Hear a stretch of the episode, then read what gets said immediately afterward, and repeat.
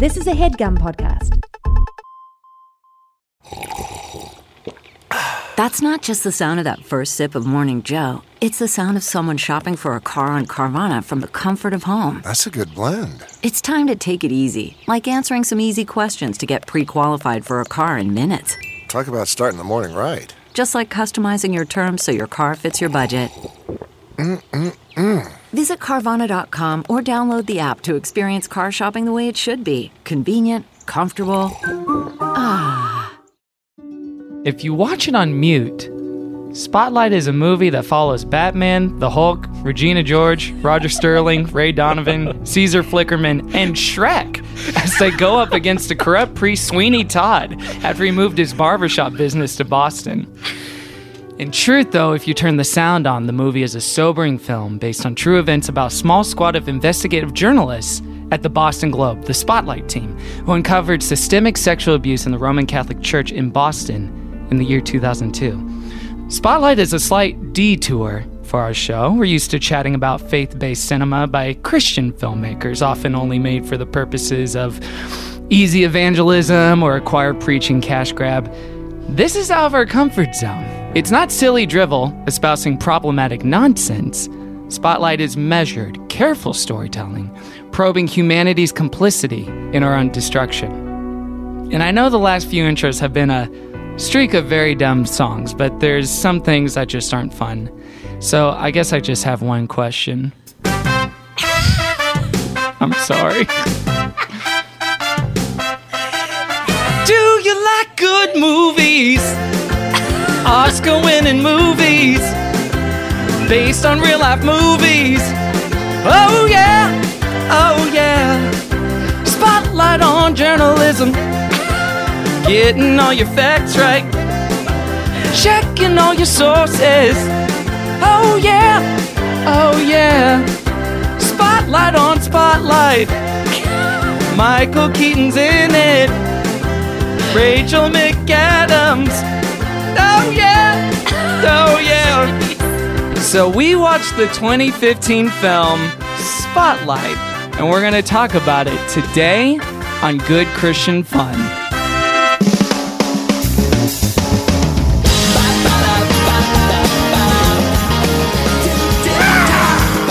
It's still there. What do you mean? Enjoy the last laughs you'll have this whole episode, everyone. I don't know about that. I don't know about that. I don't know about that. I gotta get my hands on that karaoke track. For for that song, Mhm. I have an iTunes library rotten with karaoke tracks now. Rotten. Welcome to Good Christian Fun. I'm Kevin. I am Caroline, and, And we're here ha- to have, some good Christian, Christian fun. Mm. Caroline, what is good Christian fun though? Kevin, this is where you and I Do you and me- business. Yeah, this is where we do business, where we have Mhm. heart to hearts with each other, Mhm. where we sharpen each other, we edify each other. Just kidding. This is a podcast where Just kid. I, I want to edify you. I rarely edify you.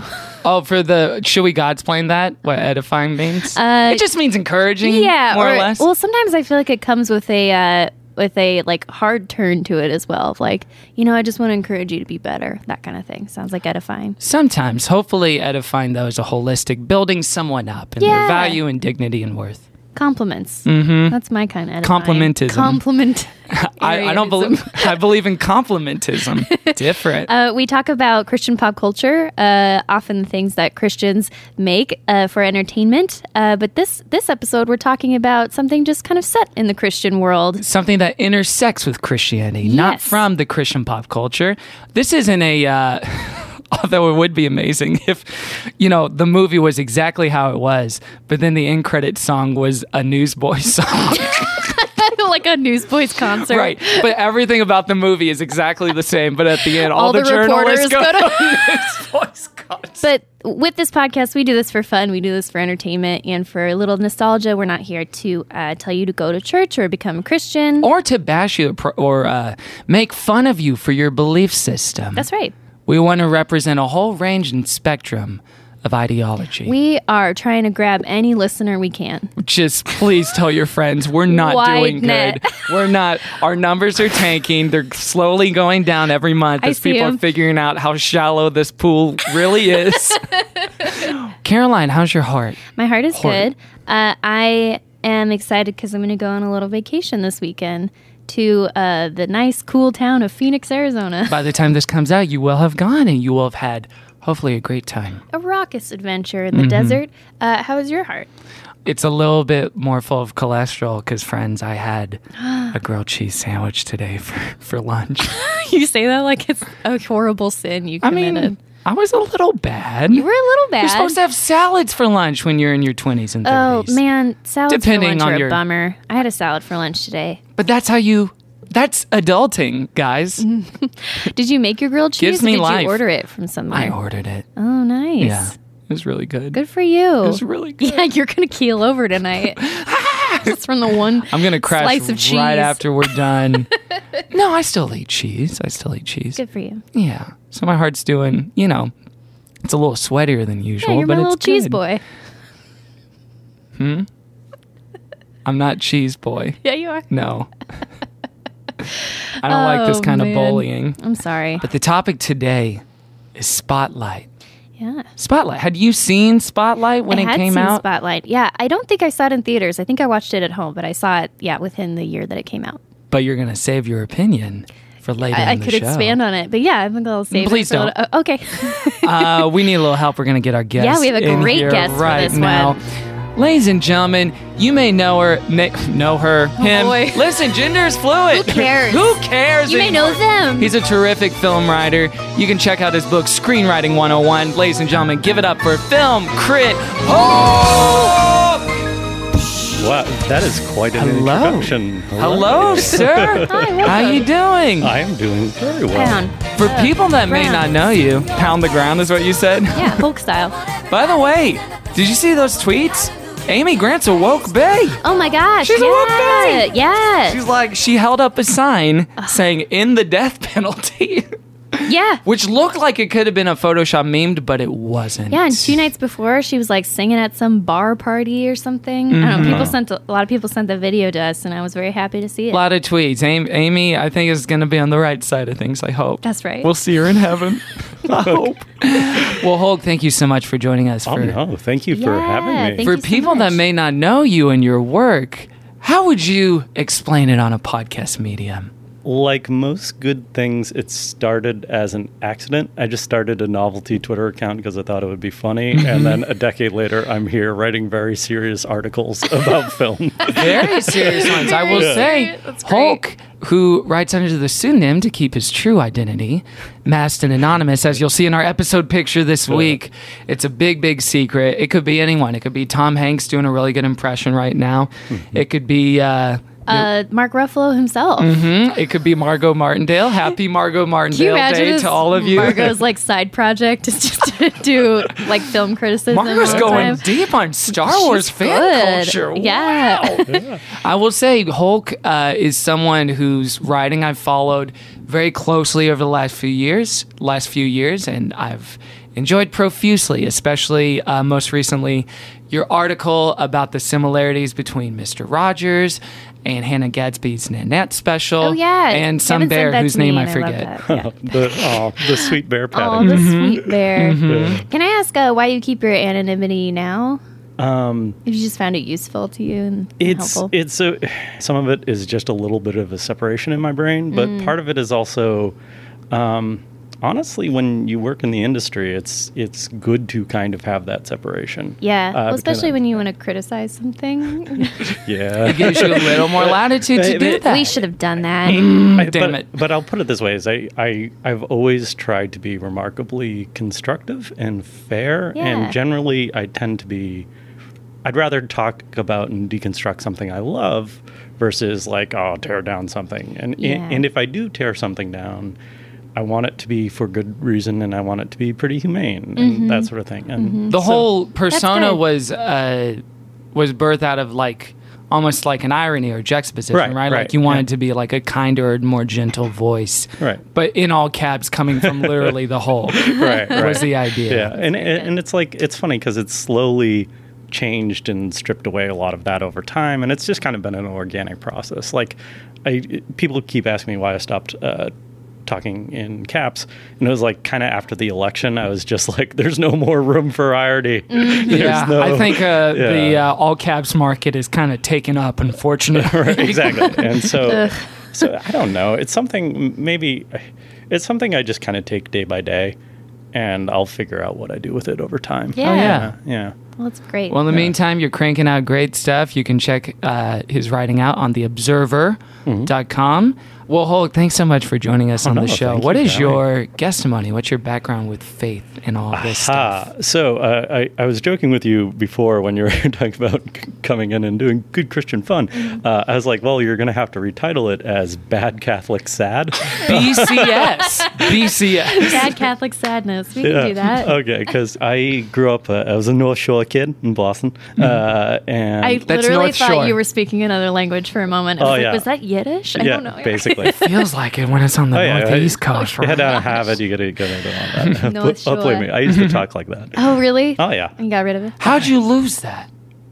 I was never too bad. I like I did I my friends were had awful accents, but I couldn't really hear it. And it was actually um, I went to school in Boston, uh, but there weren't a lot of kids from Boston at my school. Oh, I see. So Okay. it started kind of there, Somewhere, yeah. and then when I moved out here, just within a couple of years, just I think a. Boston ac- accent is very cute. But maybe that's because I haven't spent a lot of time around Boston dudes. yeah, it's it's uh, I think uh, it's uncute pretty fast. it's it's an interesting uh, culture, as I'll get into. yes, take it this. away. Tell us what it Um, was like for you. Yeah, so I grew up Catholic, and it was a very strange experience because uh, Boston Irish Catholicism is super weird. Uh, that, that's the that's the thing about it, and and it's another thing is like when I was thinking about coming, you know, coming on the show, I was like, there were no pieces of pop culture that were fun and positive for kids within Boston Irish Catholicism. When I went to church, they never showed kids fun videos. They never there, there was no access to that. There was no Catholic equivalent to Veggie Tales or Right, the music right. or anything like that. Yeah, there, nothing like that. And part of that was it was this inherent belief that everything about Catholicism has to be about sacrifice. So it's mm. like, no, church shouldn't be fun. It's a place where you go and you just feel bad the whole time. You study and you think about it. It's and- not yeah. even mm-hmm. it's not even that you have to study. You just have to be there. It was all centered around you go to church, you shut up, you listen to this person talk, and then we all leave.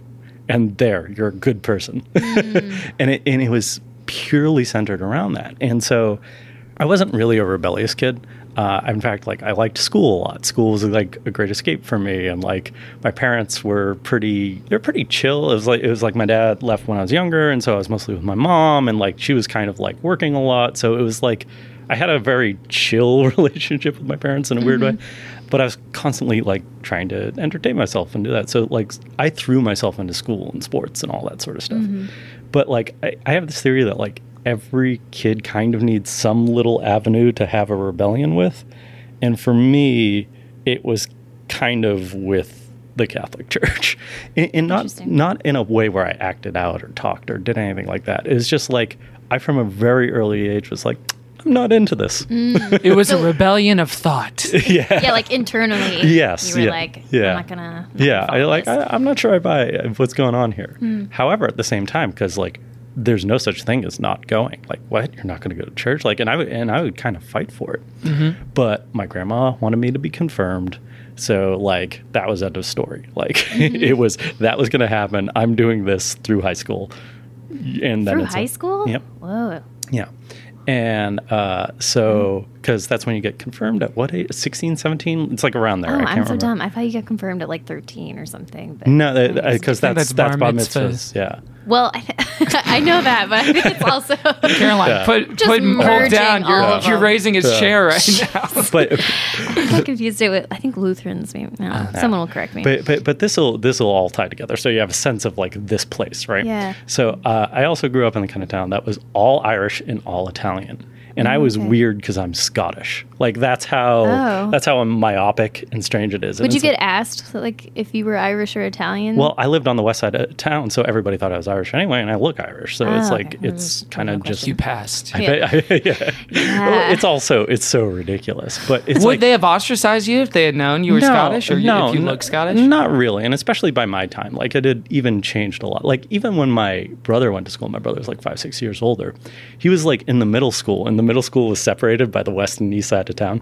It's like mm. the teachers would be like, "Oh, thank God you're not on the east side with all those Italians." Like, Oh my like, like you're like, what are we in a? Your teachers are saying that. yeah, we're like, what are we in a 40s New movie? York? yeah, exactly. exactly. Wow. But that's that's how ingrained that thought process is Okay. to everyone. Can I ask a real question? Did you feel like you had a, a sense of community around your church, or like you would see friends there, or you would talk to anyone about it or anything? Wait, well, this gets into the whole thing. Oh, is is, and I, I can admit this now as as someone who was like a good student and stuff. I knew embarrassingly late that there were Christians who weren't Catholic. Oh, I had no idea. Every single person I knew was Catholic. Every single, and there were two churches, and it was the East Side, and, and it's it's funny is the the East Side Church. Uh, uh, I'll never forget is Saint Athanasius. It was it was I actually started going there when I was younger, and then we switched to Saint Ag- Agnes because I wanted to be with my friends. I thought that was the entire world. Like, a- and that was the entire spectrum of experience. I didn't know. Uh, I, I had one friend who was Jewish, and like, that was this super white area of North Shore Boston. Growing up with that myopic sense, it like really, really affects you, and you don't realize that in a huge kind of way. So, mm-hmm. It sounds like there's probably, and I don't want to strain it too much, but there's probably some parallels to draw in comparing contrast between evangelical Bible Belt culture yeah, and Northeast Boston Catholic Roman Catholic culture. Yeah. I'd be curious like what the the mirror images of those things are. Where it's like in evangelical culture, they definitely raise up the, this idea of like a happy nuclear family and such and such and this is what you do and there's a hmm. lot of import put on appearance and stuff. So I'd be curious as to like what all those different reflections are on the northeast coast. it's it's i'll say the biggest difference is everybody who grew up boston irish catholic knows nothing about the bible it's like you don't have to read from it you don't have to do it you, like it's all about you go to church and you just go and you be there and you don't talk like just don't don't don't be a nuisance don't speak out don't be one of the problem kids like So you wouldn't have any uh, Bible bowls or uh, sword drills. No,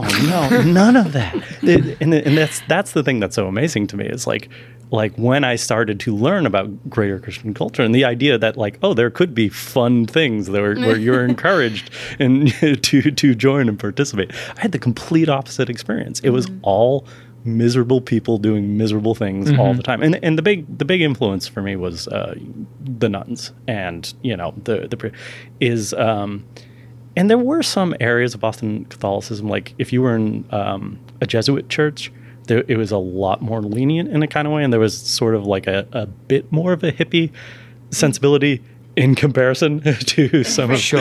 the the super uh, uh, strict. Uh, and, and I'll never forget this is a story. I got uh, punched in the back of the head by a nun, What? Like like closed fist Oh. punched in the Oh my god! but, but like this is the thing that like I, growing up I, I would say that story and people would laugh and they're like oh yeah that was like sister mary whatever her name was But now it's uh, like I, then I the say it and? I see shocked faces we're and I'm like like, "What on I'm like oh I grew up weird that's right Yeah. Something Yeah. happened. but but that was such part of the culture it was it was just like it was oh what'd you do like you know like like that was the thing They- they Sister didn't- Mary like- probably had a good reason. Uh, and, and it was because the kid next to me talked and she thought I did that was it Dang, was for- that's yeah so and we intense. both and we both got in trouble for that, it that punishment is so crazy for that crime. but I s- Also, you shouldn't do that ever. Probably, you know. Yeah. But also Yeah. the fact that it was like someone talked. But these are things that, again, I thought were normal. I just thought that's how it is. That's what Yeah. you do. This is this is oh, this is where all these kids go to a building where they don't want to be and they don't believe any of it, but if they don't, they know they're a bad person.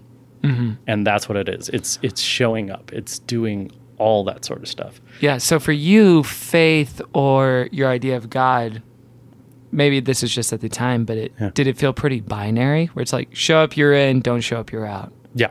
Oh, 100%. And, and also for me is there was a, a more complicated part of it, which is, again, you know, the idea of confession and you go to a priest and you're, you're doing that. But even then, the rhetoric of the anti gay rhetoric was so extreme. And for me as a kid, I didn't really understand what was going on with me because um, I'm bi. So there was a lot of things that I wasn't processing and being able to understand. And the way it manifested is I was just deeply terrified that I was gay because yeah. I couldn't understand what was happening. I was like, oh, like uh, it, I know, like even implicitly when I was five years old, I understood Right. but it was so internal and compartmentalized that I didn't know how to respond to any of this. And I just knew I should be deeply afraid of being gay, not just because of how people talked in culture, because it was 80s meathead Boston kids, you know, yelling. They're not progressive uh, woke men in Boston in the 80s. Didn't just upset you? yeah, yeah, exactly. A- and so it was this whole mix of, of fear. So it was something I didn't believe, but I deeply feared. And that's an expression that people say with Boston Irish Catholicism all the time is I don't believe in God, but I fear him. Yeah. And so you have this this is so important for also understanding this movie Yeah. and everything that we're talking about is because it was it was this thing that was so intense and I didn't realize was affecting me the way it was because it was treated like normalcy. It was treated like Like cement. gravity, or like, this is just how things this, are. This this is the structure. This is what it is, and this is this is what it has to be. And when I think about like the kids who actually kind of did get into Catholicism, who were actually more devout versus you know just the army of us who are like rolling their eyes and just like sitting there trying to be quiet, was I think about the kids who bought into the sacrifice element which is really what it's all about. You know, it's it's like the the if people ask what is the cornerstone of Boston Irish Catholicism, I talk about it's it's Jesus dying on the cross. It is it is the trials that he went through. It's Mel Gibson's passion. Like that is Catholicism Yeah. of like uh, look at all these horrible things I did to me for you. Yeah, like a lot of This makes me good. meditation on the pain and the agonies and Yeah. the the humiliation. Yeah. And this is what we're called to do, basically. Yeah, Yeah, and kind of reveling in brutality. You can Yeah. e- you can even see that in the. I might be wrong about this. I think some denominations do depict it a different way. But most Protestant crosses, it's just a cross. But a lot of Catholic crosses, Christ is hanging on the cross. Oh, yeah. Oh, I never even it thought about in- that. I, I you saying that right now, I was like, oh, that's hundred percent true. I, I everybody who had one, Christ is always hanging on the cross. It's like there, you have a person being being bound. And when I think about like how much that affected me, it's like, oh yeah, you have to sacrifice selfhood, and that proves your goodness. It's how much you don't make a stink. It's how much you you don't cause problems for other people. It is how much you take your pain and you bury it on the inside, and that is what makes you good. And you'll be praised for it, probably. Oh too. yeah. Like, hey, oh good yeah. Or, job. or not. A, you just won't be a problem. Like like there was no yay. oh, there was job. no, there were no stickers for that. yeah, yeah, yeah. Oh man, was- I'm sorry to draw this comparison. It's unfortunate, please but I was reading. Um, I was reading about Aly Raisman today, who is in the gymnastics team, and it was talking about um, how the culture of gymnastics encourages kind of the same thing of like they were praised when they listened, they never talked back, when they never questioned authority, when they followed everything to a T, and uh, even against like their better interests, it, it taught them to kind of uh, forget to have any kind of like self preservation, basically.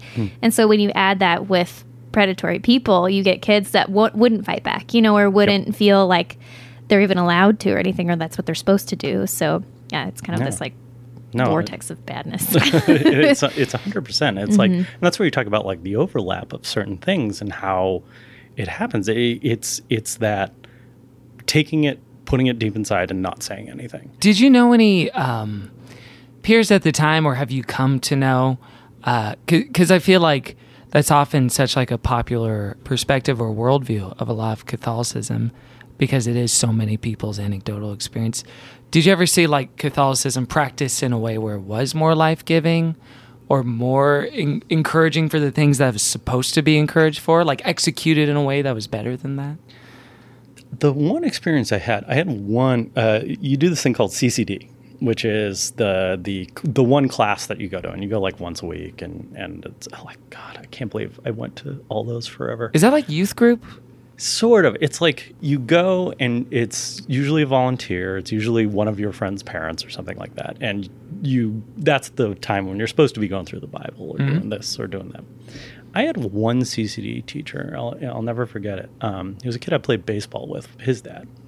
And he was the first adult in the entirety of the Catholic Church who approached it with a kind of let's just call it like an English teacher mentality and sort of saying like think of this just as a storybook. Don't get hung up on the detail. Just read it and listen and like like like because he i could tell looking back on it now like oh he hates the dogma of this as much as any of us.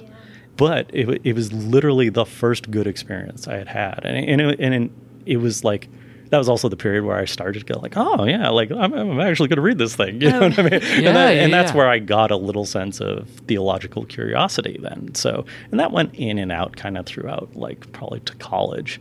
Um, and that's when I started reading and kind of wanting to understand religion in a bigger sense. It, it didn't help me become a, closer to Catholicism. But it was at least a, a non-toxic way of Yes, practicing. it was the like- first non-toxic. Yeah, because it seems like Yeah. the primary question in that instance is almost, and something that I think a lot of people of faith or Christians come to in some ways is not, is it true, but how is it true? Yeah. And how, how can it be true? Right. How is it helpful if it's true Right. in a practical way to love people or love God if that's your thing? yeah. So that's the church. What was your relationship like with God or what your idea of God was in the midst of that? I have no idea. Like it was, um, let's call it uh, anxious ambivalent. like, like, you know what I Yeah. mean? Of, I'll tell you a fun uh, little story. Is uh, I'll never forget. Uh, I I found out Santa Claus wasn't real. Spoiler alert. But I'll never forget is like like this. Oh God, this this one guy who was a figure of my childhood who I, who I realize now ties into like a lot of childhood trauma. He's the one who told me and and like he like screamed it out loud at me and then punched me. And the punching was a big part. Of A lot of punching in Boston. well, I grew up boxing too. Like, like you're ta- like. Here's what you have to imagine: is in elementary school on half days, a bunch of us going down to Mark's house, putting on boxing gloves and punching each other in the backyard and having boxing matches. with each other. And, and then like some of that, like we like went. good- no, we went to boxing Catholic gyms. fun. We took lessons. We Yeah. did, like, like it's part of the same culture, mm-hmm. you know. And it's again, it normalizes all this stuff. I thought that's just what you did. Baby It's- Fight Club. Yeah, it's Well, this was a pre Super Smash Brothers world too, so it was hard to find your outlet. Yeah. Wow. Yeah. Um, Um, and it's like again, yeah. I thought this was normal, Mm-hmm. and then like I tell these stories later, and people are like, "What?" Yeah. Wow. Oh, wait, what was the story you were going to say? You said the guy pun- yelled at you and then Oh, punched oh, you. Oh, no. uh, yeah. And so I remember I came home, and I was I was like very like. Well, okay, I guess that's it. And I go up to my mom and I'm like, I'm like, so and She punches you. Everyone's punching each other. no, my, my mom never punched me, thankfully. Uh, I said, oh, you know, so and so said Santa isn't real, and, she, and she's like, oh, and she was disappointed because she, she's like, I thought we had one more year. Like that's what Oh, she said yeah. with, with this, which is Oh, a very sweet. cute thing Yeah. to say. That was sweet. Yeah, my mom's sweet. I immediately go, is God real? Just like that, and I could tell Wow. my mom like getting I thought I caught had two more years. Just- just- but this was this gets into it is like this is the thing of like oh you're learning this was that's where my mind immediately went on here's the thing that adults are all telling me is real mm-hmm. oh I've it's never not real. seen. And yeah could yeah be. I, I had more evidence of Santa than God at that point I'm gonna be You have to at least honest. send me actual good stuff. oh, he, he leaves calling cards all over the yeah, place, man. Santa was Santa and I were tight. That was fun. Uh, but uh, so and I caught her, and she I'll, I'll, she gave the perfect. Uh, j- yeah, yes, yeah, like, like one, of, one of those. One of them encouraging and I answer. remember immediately at that point thinking, I don't know about this. yeah, And that was the thing is that the seed of doubt was planted. And, and that's what it was. It was it was Santa Claus that got me to like have my first immediate doubt, and that was still I was pretty young, so yeah. And then it was like just kind of this back and forth of like, I remember praying as sort of like an angry conversation. Like, are you there? I don't know if you're there. like, Yeah. It was honestly a lot of that. Yeah. And I forget when I kind of moved to agnosticism or atheism or like just kind of not caring about either label. But it just was happening while I was still going to CCD all the time. Oh wow. And I would try to figure the way to make the best of it and all this sort of stuff. And and I'll say this is like I made it all the way through. Um, I don't know how. It was just it was these annoying classes. It was all this sort of stuff. To But- the end of high school, you mean? But uh, yeah, to to being confirmed. Okay. And then I don't think I've been to church since. I've been for other reasons, like if there's a wedding or something like that. Oh wow. But um, Wow, a wedding. yeah, I- yeah. What's that like? That's what it Was it sounded like to me.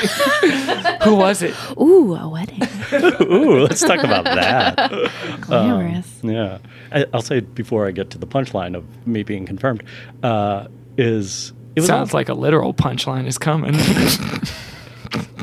you're not you're not wrong. Um, Your dog comes out.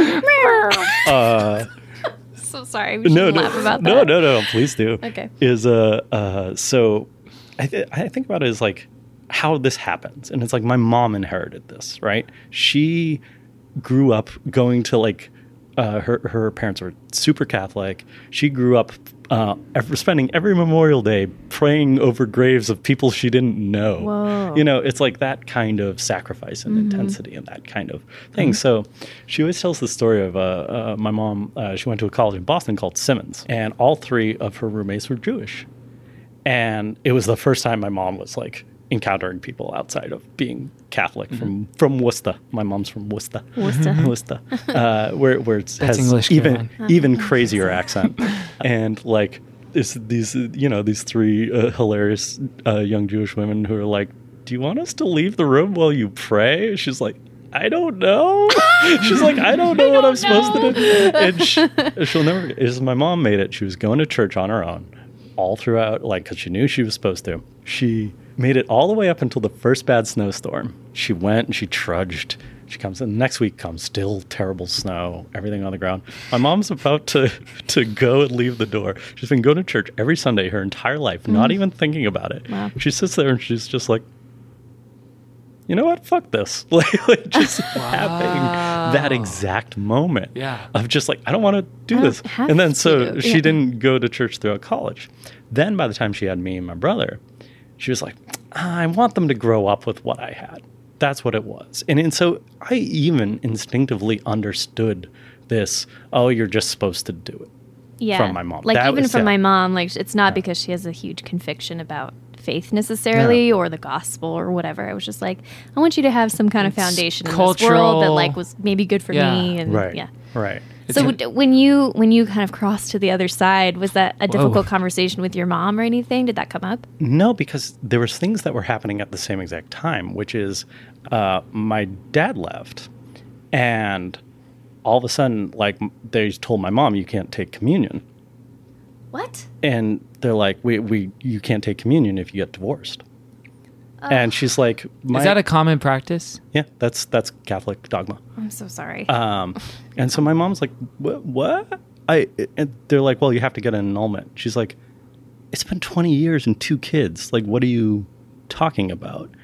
And she's like, and they're like, well, you know, it's this, or you have to wear. And she's like, no, he left to go be with. Like, it's done. And and their response from the priest was like, well, you should have done more to keep keep him. oh my gosh. Yeah. And so, I so remember for her, she was already just she like, was kind of like yeah like and so that's more when my grand like doing it for my grandmother took over Oh, as opposed to like my mom was kind of like she was already kind of in a place of not caring and dealing with a million other stuff Mm-hmm, anyway um so i stayed through and i made it all the way to being confirmed and which brings us into the topic of the movie the person who confirmed me the person who said you are a true catholic bernard law Law? yeah, Cardinal. oh my gosh, the my ba- heart just sunk. the bad guy of Spotlight is the person who told me I was a good Catholic. Dang. Whoa, twist. Wow, wow, wow, wow. So watching this movie, You're like the Forrest Gump of uh, of the Boston corruption, oh, and Oh, that he were- was there for a historical thing. He interacted with a historical figure. Man, And- and- wow. okay. And this is what you have to understand is bringing into the topic of the movie is that article coming out was incredibly important. And I'll never forget is I was I forget which day it came out, but I was working in Boston that day. Mm-hmm.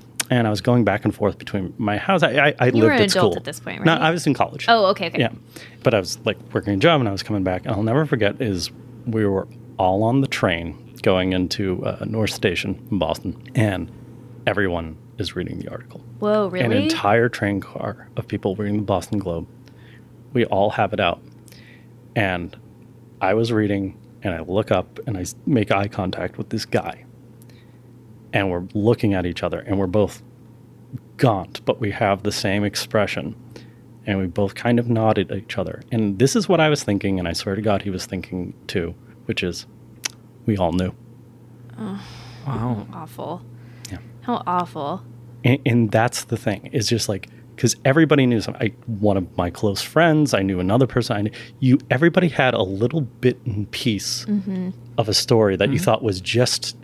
It's just. It's just this one Just situation. that guy. It's yeah. just that guy. This it's happened just this one time with my friend. Yeah. And but everybody had that. oh, how horrifying to find out you all had the same. And that's so That's much what more. it was. That's so much more complicated than like New York City post 9/11, where it's like a response to that seems pretty clear. Yeah. How to grieve and mourn with people. Well, even like a bad guy came out of nowhere and hurt us, you know, so we were all on the same team or whatever. And now it's like, are we all a part of this too? And Yeah. yeah, and like, when it's your home. wow. yeah, I can't yeah. imagine what that's. Yeah, like. what was that like? I mean, did you get a sense of how that really played out, like on the ground level Yep. with your community? Yep. What was that like? I was furiously angry. I was. I was. I was. It, it's twenty years of of dealing with this had just finally like come out, mm-hmm. and there were a lot of people who just didn't know how to handle it, and that's what it came to. Because there was there was specifically, I think of like the grandmothers of the like like and my grandmother, and this was a very the Sacha's nanas of the world. right right. Yeah. is is how many of them they were like well they aren't real catholics. They they, they immediately go to the no true scotsman argumentation. Mm-hmm. They, they didn't know how to process it. They didn't know how to deal with this. They didn't know how to deal with the scale of it. They, some didn't even believe it. And it's just because they couldn't because everything was like i had said it's cement mm-hmm. Ca- catholicism is cement and the, the idea that so many people could be tolerating all this it was too big Yeah. Yeah. it was yeah. too big Wow. yeah there was a lot of argumentation about it at first and there was a lot of families who kind of like that's when they lost their kids for good because they just weren't going to tolerate this mm-hmm. and it never recovered honestly like uh, catholicism absolutely 100% never recovered because it was as powerful an institution in the city as you can get. And they kind of like hinted at this over the course of the movie but like attendance has gone down so radically much since it happened. And that's kind of when the stranglehold on the community was was lost. And now it's I, I can't say where it is specifically now just mm-hmm. because I've been I've been out here Yeah, and I'm for much so long. and, and I, like it's amazing I moved to Los Angeles I'm like why does this all feel so healthy like, like, which is a oh, weird eh? thing to say about LA I don't think. Yeah, Yeah. but trust me it's Seems like, like it. in comparison Man, I'm I'm so curious now, and we won't know this for several decades, but what the next generation coming out of that area of Boston will feel about Yeah. Catholicism and feel about church and all that stuff, and Yeah. if they still went, or Yeah. or will it just be a bunch of little atheists that come out there, you know, What? because of all of it? And Well, yeah. I, th- I think the church is also adapting in some ways. Uh, I, I mean, specifically, it starts with a new pope, woke pope. Woke. Pope. Hey, I saw the Woke documentary. for a pope. I do you like like him. Do you like him? I, I mean, in From what you know? comparison, Yeah. it's like he's he's not. You He know, said uh, in the documentary zero t- tolerance policy. I mean, I don't know how how much you can put that into practice, but The his church kind of walked back on that, unfortunately. zero on the zero tolerance policy. They were like, "Well, that was out of context, and that's not what actually we, he meant." He said it. Well, well, this is the thing: is people talk about it is like law. Even after all of that, he got a promotion. He went to the Vatican. Yeah, he works at the Vatican now, yeah, which is It's- insane. It's like, what are you really going to do about it? Like Yeah. that's the that's the that's what it all comes down to. Like, are you going to excommunicate these people or not? a lot of them were defrocked, I think, but some of them were just like Yeah. quietly retired or or moved, yeah, moved Yeah. up to the Vatican, stuff like that. But and yeah, they can still get communication. Uh, communi- um, what's Communion? It called? Communion, and my mom can't. can you imagine? Ugh, See, like so that, that's what you. maddening. in when I t- think about religion now, and again, now getting to know so many people who've come from radically different experiences that are so much more positive and good and all that sort of stuff. For me, it's just I have inherent doubt of any sort of organized religion Sure. based off my experience. I Yeah. can't not. It's like my my skepticism is inherent. But the thing about it is is is I I feel like I've come out of it with an appreciation for what is actual genuine positivity and what is actually the good parts of faith and getting to see them in a radically different way than what I mm-hmm. experienced. Yeah. So, and I and I'm more open than I've ever been, you know. And that's the interesting thing about it is is like I, I've I've learned to let go of a lot of things because Yeah. yeah. it ruined my friend's life. It re- it- it's mm-hmm. their their the effect of all that was tremendous and mm-hmm. um yeah and we owe it to the power of journalism Yay. Uh, Amen. yeah Well, then I, I guess we can kind of get into the movie a little bit. Thanks for sharing your story. Yeah. yeah sorry I, I know that's a big No, one but you're it's good. sort of, it's, Honestly, that was so fascinating and heartbreaking, of course, but And- like and- so fascinating. And it's thank you for sharing. the that. most germane we've ever had in the Yeah. uh, to to the piece of uh, media that we'll right be discussing. Yeah. because it really does it's the context for all of it We haven't had a guest who's literally interacted with one of the characters One of in the, the, movie. Yeah. It Wow. was there during the time. So Can thanks you- for sharing that. Can I tell you guys something that made me feel real stupid? Sure. It wasn't until probably like the last fifth of the movie that I realized cardinal law was a person and not like a term in the Catholic Church. Like I thought it was like the Holy See and the cardinal law. I, I think the first time I watched it, I thought the same thing because I was watching it with subtitles So this long. time. Like they're suing the uh, cardinal law, and I was like, yeah, Yeah. the whole body of I don't know lawyers in the church. I don't know what that means. I feel so stupid. that makes me so happy. As a person. Well, thank, thanks for sharing your story, man. Seriously, thank you. Yeah, that's a that's a hard one to open up, but All right, let's dive in. BCS. woo. Bad so, Catholic So, what was watching this like for you? Did you watch it when it came out, like right away? Did you watch it later? it felt like you know what it felt like it felt like an affirmation Oh, okay, yeah. it Of felt like, I'm not crazy. felt edifying This happened. Hey, Fine. see, he gets the Christian lingo. is um of like no we we we weren't crazy for for because like you think about it it's like they were they were making jokes about catholic priests forever right. and So it must have functioned almost like a community gaslighting over decades, where it's That's- like that's what we all know it, we're all joking about it. Yeah, but like no one's actually gonna do yeah. That's a- anything about it. That's yeah. exactly what it felt like. And, and mm. this was this was no, this is exactly what is happening. This is the scale of it. It's sort of an interesting piece because it just sort of is documenting the journalism of what Yeah. took place in a very slow, the, steady the way. The tone of the movie is like very flat in a Yeah. way, but in a way that's nice. Like Yeah.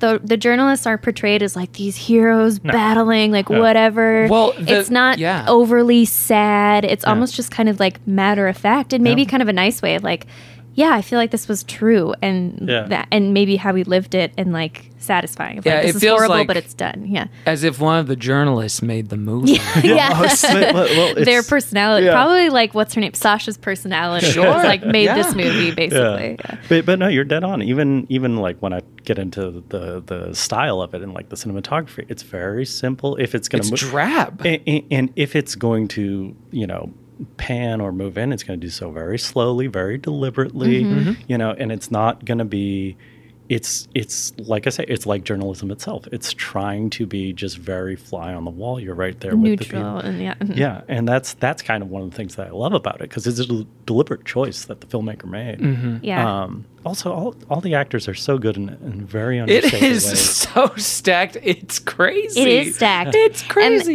even like they're not their wardrobe isn't anything special. I like know, I don't know how how they- they made Rachel McAdams Oh. look like kind of a normal person. Baggy, you know? tacky Rachel McAdams like in 2001. baggy, yeah. Uh, I did like seeing Mark Ruffalo look like a total doofus though. That haircut, man. Oh my gosh. so changes so, good. much. It- it really- body language. like, For as much as it all is day. like um the specs of prestige Oscar bait stuff is based on true events. It's about the nobility of journalism. There's so much all the president's men DNA inherent in the fi- literally down to like Bradley.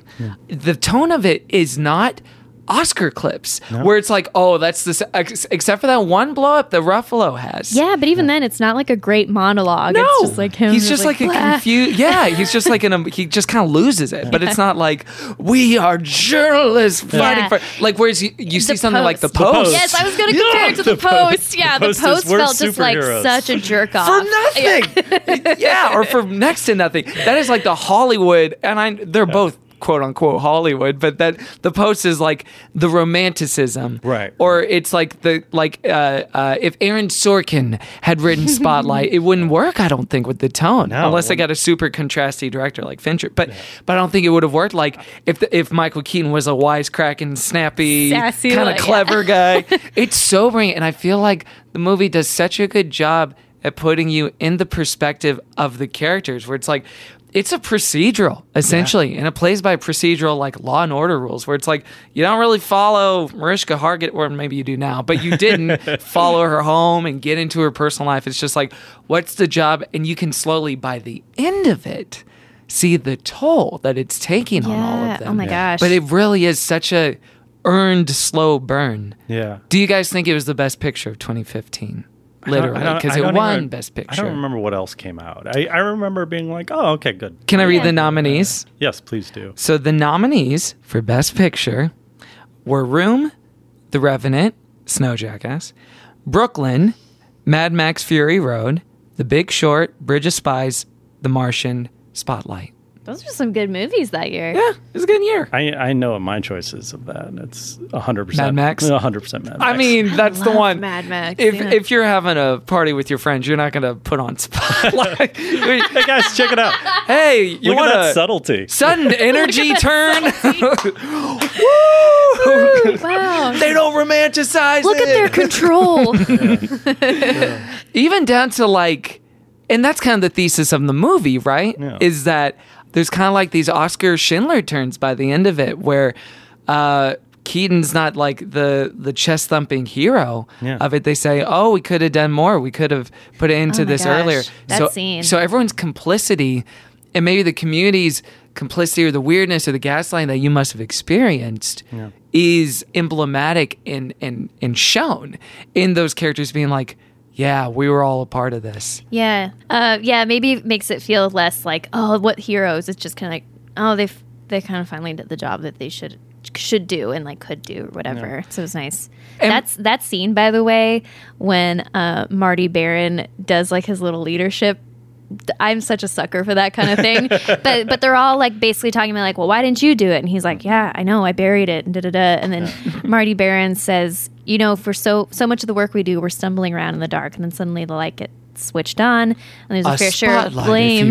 there's a fair share of blame that can go around. But like what you've done is really good work. And it and the thing that I loved about even just the way they framed of why they were doing this story was like we want to make systematic change. We don't want this to just be like a another scandal for the church or something. Mm-hmm. Like Yeah. this has got to shift all around. So I really liked that moment. It Yeah. was like encouraging. And and I'll put it this way: if, if there's another parallel to take th- with that very same lesson, is people keep talking about the Mueller investigation and everything that's going Mm-hmm. on now. I had a friend use a, a, a parallel from The Wire, which is like, no, Which Tom McCarthy played a journalist on Yes, he famously, did. right? Yes, the he did. director of this movie literally played a journalist in season five of The Wire. and it's the saying of, well, if you're coming at the king, you, you best not miss. Is like you when they were going after the Catholic Church, and that was a big part of the delay. Was they can't miss. They have to get all of it. Everything needs to be buttoned up everything perfect. and yeah. it needs to like we need to have the entire system locked in and how people were hid why where they went what was happening and, and the scale of it it made that so daunting there's a reason it took a couple of years mm-hmm.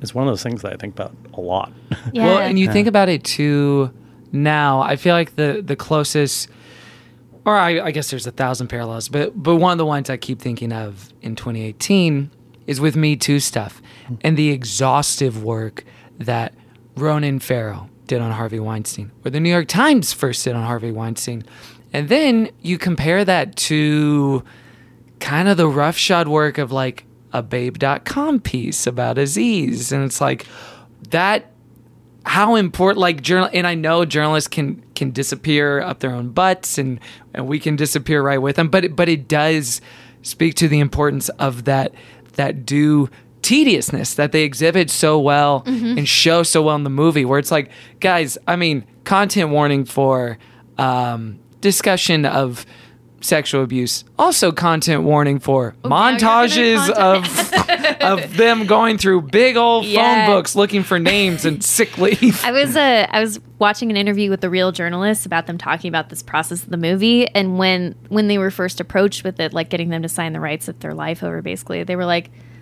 "This is not a movie. It was just a lot of document work, you know, like finding files. Like, okay, I don't know what you're gonna do with this. Like, it's probably not gonna happen. It's Yeah. very dull, but yeah no one in this movie is cool No. you know what I mean? Yeah. In a in a gloriously refreshing way. No one's Yeah. like, yeah, has the moment or like, yeah. Again, Rachel McAdams. Like they, everyone is so plain, and there's so many just like tedious, boring things that they show into like.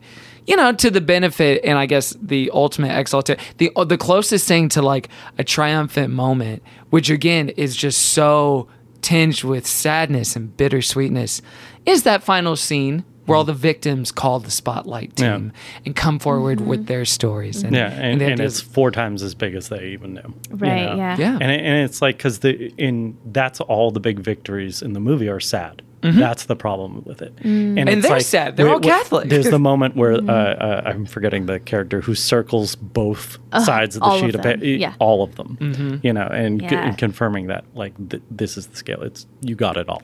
I, I do love small scale storytelling where one they don't show like that it does function essentially like a play Yeah. where talking about it is way worse than seeing it it's way worse than seeing flashbacks is their description. When you put a human face to the suffering with the with the interview subject that sacha um, talks the to. The victim stories are Mm-hmm. so like just perfect and, and awful in the way they are and the way they just kind of like very plainly explain what happened to them and Mm. and the the guy saying like I never even ate my ice cream it just melted down my arm. I was like, oh, that, Yeah, that was so that's tough. devastating. Yeah, and that was like all you needed to hear to like And- understand. And one of the things that I like that it kind of captured, and, and it's like there were probably a couple priests that I had met in the experiences, because because that's the other thing is I realized like I never had like one priest growing up. Like for so, again to speak to this, they were always going everywhere. Shifting, yeah. They were- It was amazing. And like I'm literally just thinking about this right now. Like, wow. Um, How many of them had to move because of yeah. I don't know if it was because of maybe they were even moving for somebody else. Like, like- Mm-hmm. but how many of the priests felt like aliens? Just in terms of their like, there's that scene when in uh, she go- she uh, Oh, when she knocks on that guy's the door? and he Oh answers and he's like He's so strange. He's out of his mind, He's out of his mind, yeah. and he's like, "Well, of course I." Do. And like he he doesn't like when I think about that disconnect, Uh-huh. like that struck me as like I've seen that before.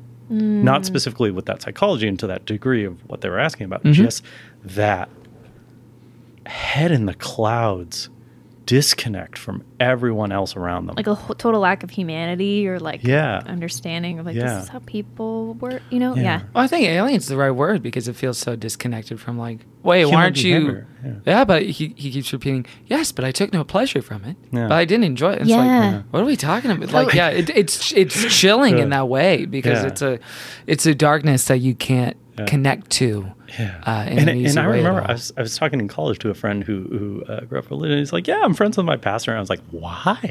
like I it just like I couldn't. It was so. It was so. Like they beyond- weren't your yeah, buddies in any yeah. sense of the word. They were And just it's like like I don't these even, guys. and I don't remember like most of their names. And it's like I, I have like a couple memories of like like oh that guy he seemed alright. Mm-hmm. and like and like I can kind of picture them, but it was all this amorphous.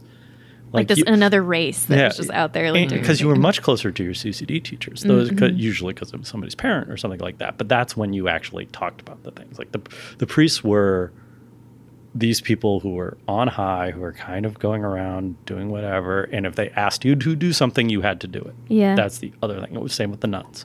Like whenever they were around, and that was ah, like it, it was it was all part of the system. Yeah. Well, and especially talking with the one victim who said the fact that he said he was one of the first people who recognized my homosexuality and affirmed it in a way that wasn't uh, inherently negative. Yeah. That just like could recognize it without me feeling such and such way. scared, and yeah. talking about what a powerful thing that is. there was something I was reading when, uh, like, just the whole scandal in general and what happened with all this, and even just over several countries, you know, because it wasn't just the United States, of course, it was a lot in Ireland, around the world, basically.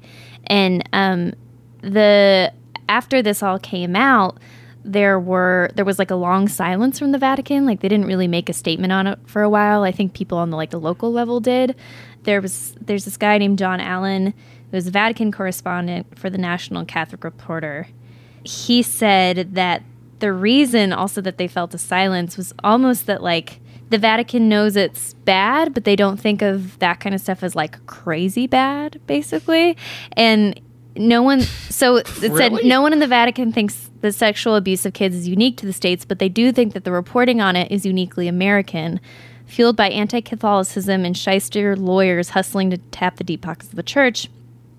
And I th- and that thinking is tied to the larger perception about American culture, which is that there's hysteria when it comes to anything sexual and an incomprehension of the Catholic Church, which means that the Vatican officials are slower to make the kinds of public statements that most American Catholics want.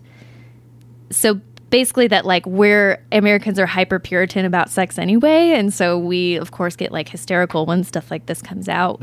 And I think it it kind of played into how that priest reacted to like molesting kids. He's like, yeah, but you know, people do that, but I didn't enjoy it or anything. Like, in fact, like it's it's not that crazy, you know, that this would happen. It was not good, know, but it wasn't like mm, terrible. Right. It's like it's like yeah, we yeah, America is puritanical about sex. Also, no. Yeah. Well, and, like, and like even false? the even the understanding of like what that does to kids, I think was still kind of new. I mean, they didn't people didn't really even start studying this until like the 40s and 50s, like what abuse does to people. Yeah. And so I think just beyond that, they were I don't know, they probably consider it on the same level of like smacking a kid or something. Like Yeah, it's not exactly. good, but it probably doesn't like ruin you for a screw lot, 'em you up, know. Yeah. and so or like spanking or something. I Yeah, don't know. and, so and, and that's the thing is you get normalized to it. Like you know, I was like I didn't realize like it was a big deal. Yeah, yeah. Until and, and, like I, I like I literally didn't even think of that as a story because I saw it all the time Mm-hmm. until I had mentioned it once, and people were like, "What?" And I was like, "Oh, I guess that is." You know what I mean? It's like, yeah, yeah, Like your scale is just out That of was whack. unique at all. That was the thing. Yeah. Like, I'm like, you should have seen what I did to Brian over there. but You're really not gonna like me then. But, I mean, Billy Crudup, Stanley Tucci, even in his Tooch. restraint, the Tooch is still a sweet Tooch is ham so good. sandwich, right?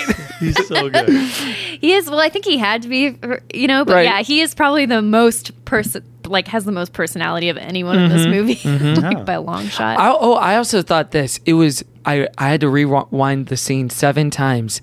Billy Crudup. Who does he look like? Who does he look like? And I was like, Bradley Whitford in the face, in the eyes in and Billy the mouth. Crudup? Billy Crudup is the the um, crooked lawyer. Yeah, from Almost Oh. Famous. Yeah, from Almost Famous. The crooked lawyer from Almost Famous. oh yeah. Oh, I can kind of see that. Yeah. Yeah. Another thing I wanted to talk about. Speaking of, what's the lawyer's name? It's like Jared didn't know. Uh, I'm thinking of a Garbanzo Bean. Garbanzo bean.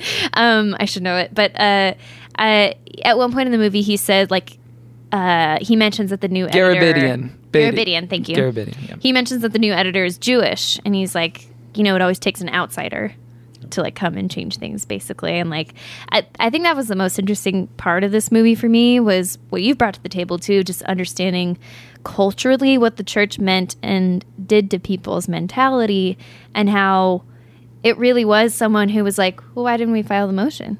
We can, yeah, we can sue the church. Like that's not a big deal, you know. And they, let someone who basically didn't have the same amount of reverence, Yeah. were the people that could make change. And you would hope that it's the people inside that would be the first ones to make change or like help Right. rectify or recognize stuff. But like, And it ends up kind be, being that. He Yeah, yeah. like Liev Schreiber, Nathan Ely. you think he looks like him, right? He does Not in this movie. yeah, kind of. Really? Yeah, yeah. I I think Nathan's a handsome man. He is I handsome. okay.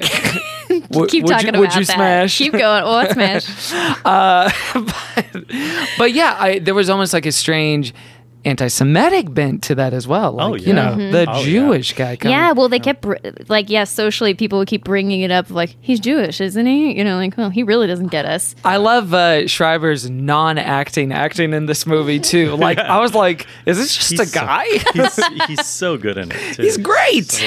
I think he would like take a nap right beforehand, so he's extra sleepy. oh, we gotta get him. Show me That this. was his Show me method. that. Yeah. Yeah. And, and even it, a lot of it is geographic. And this is an important thing to know about Boston about who got placed where into neighborhoods where people wouldn't speak up.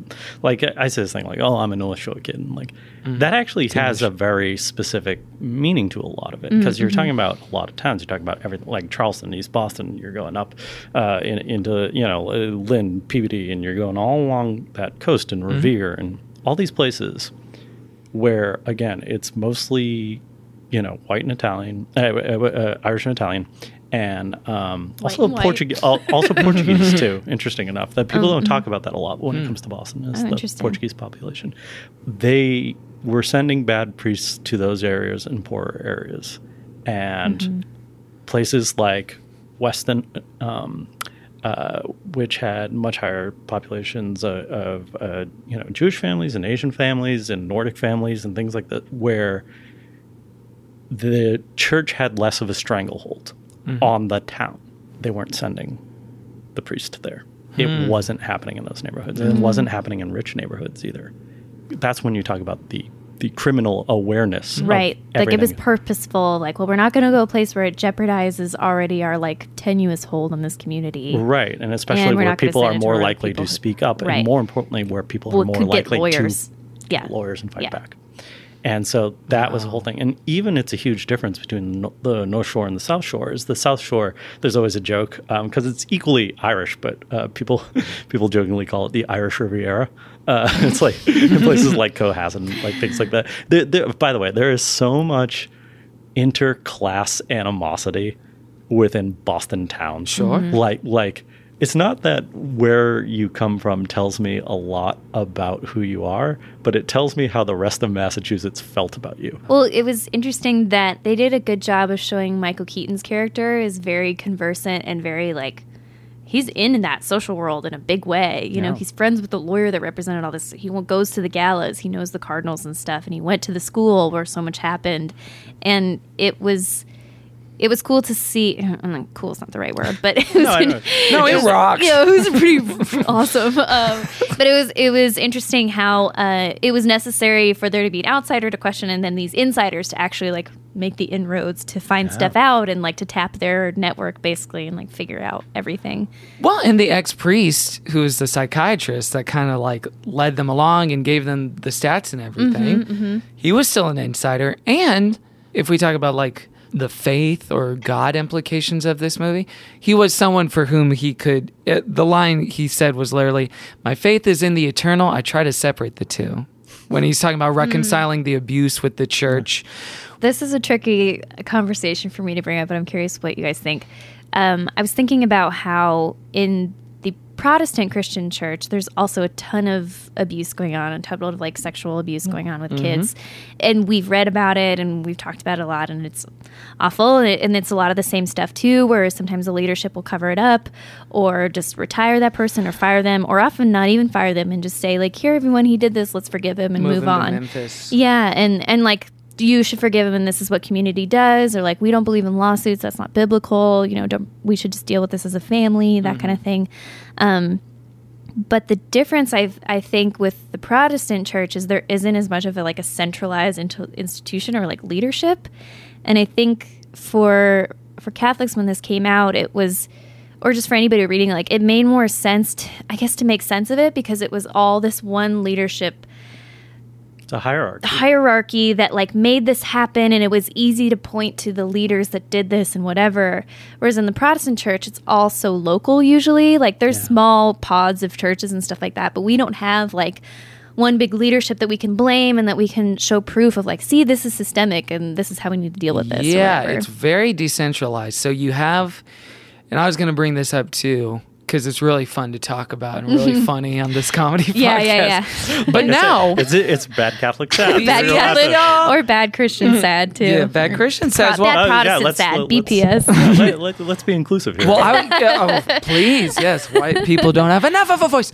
Um, what I was gonna say too is, I think in some ways, in in the discourse, it's actually worse on the Protestant side because you don't have those big white whales. Exactly. That's And what I'm be- saying. Yeah, we don't have one So- person that we can The- blame, blame yeah. or say like, there, see, this is the this is the process or the law that they set forth, and Mm-hmm. we can undo it now. And sometimes it's not as overt as, oh, well, clearly pedophilia, blah, blah, blah, blah, blah. Like, uh, like an easily digestible in a headline thing to understand. Um, you see little pockets of it, especially now with hashtag church 2 stuff where Bill Hybels of Willow Creek Church or Andy Savage, formerly of High Point Church, like, or Paige Patterson, the head of the SBC in Dallas, had to step down. But it's like these tiny, and again, there's not a centralization to it. It's much more in, amorphous. Yeah. it's Yeah. more amorphous It's so and local entangled, yeah. and and and I would argue messier and harder to cut out, and especially when it comes to. Um, I, I'm thinking of specifically abuse with women stuff because I would say there's some sexual abuse that is plainly illegal. There's a lot that's not. There's a lot of abuse and a lot of abuse within church that's legal and prevalent and persists and covered up and dealt with internally and and let's look at scripture before we do this and this and such and such.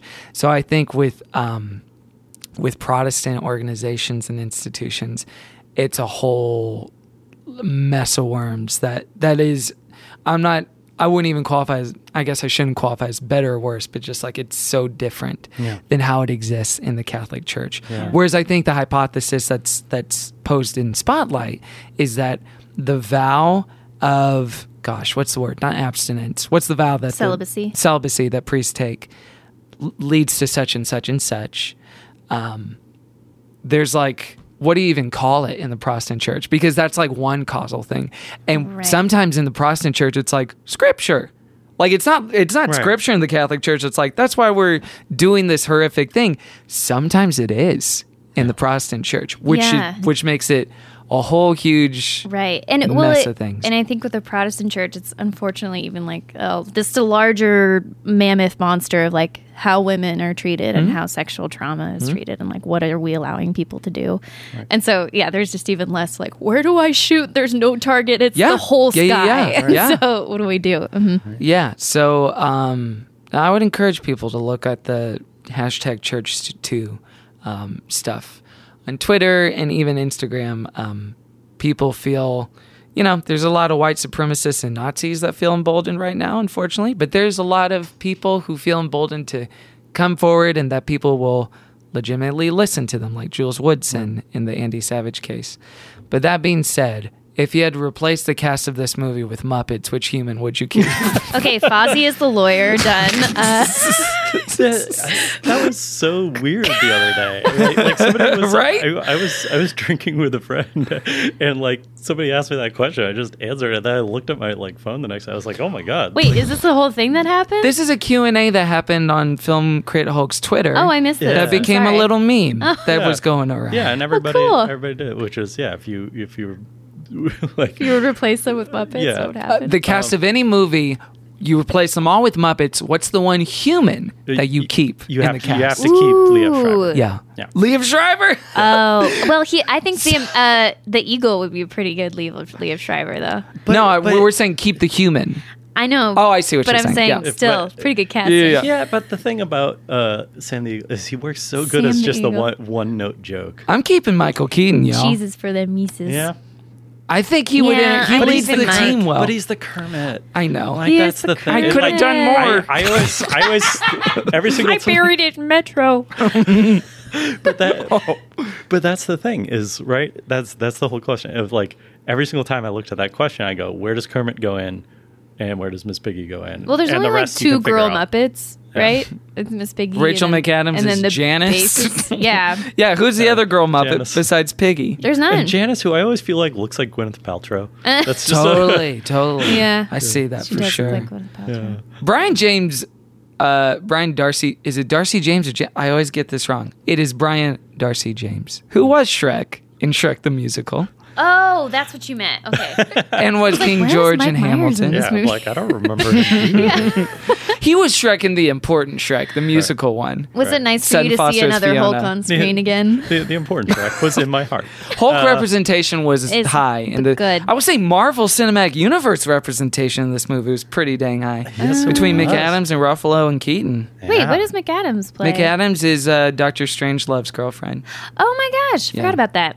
They always sneak in a good A-lister on the girlfriend part. Natalie Mm-hmm. Portman, Yeah, she was hey, girlfriend. They deserve a lot more. Yeah, they do. Uh, They deserve way more. no, it's my pleasure to always be the girlfriend. No problem. You know what's a movie that did the quote unquote girlfriend or wife character pretty good that I enjoyed?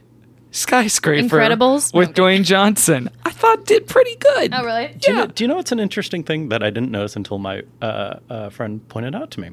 Which is another thing to put into The Rock and how he approaches doing movies.